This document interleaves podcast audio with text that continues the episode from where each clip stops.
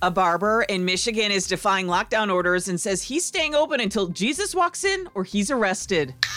I'm Jennifer Brown. Here's what's trending. The old time barber has been cutting hair for 60 years in Owosso, Michigan. He says money got tight when businesses were shut down, so he decided to reopen. Says he doesn't need the governor as a mother and that he can make his own adult decisions. Police so far have ticketed the barber twice, and he could get jail time. Getting on a train? Amtrak is going to require passengers to wear a face mask starting next week. Not that most of us are going anywhere. Amtrak says bookings are down 90% since the coronavirus crisis began. And it would be wild if the White House became a hotel for medical workers.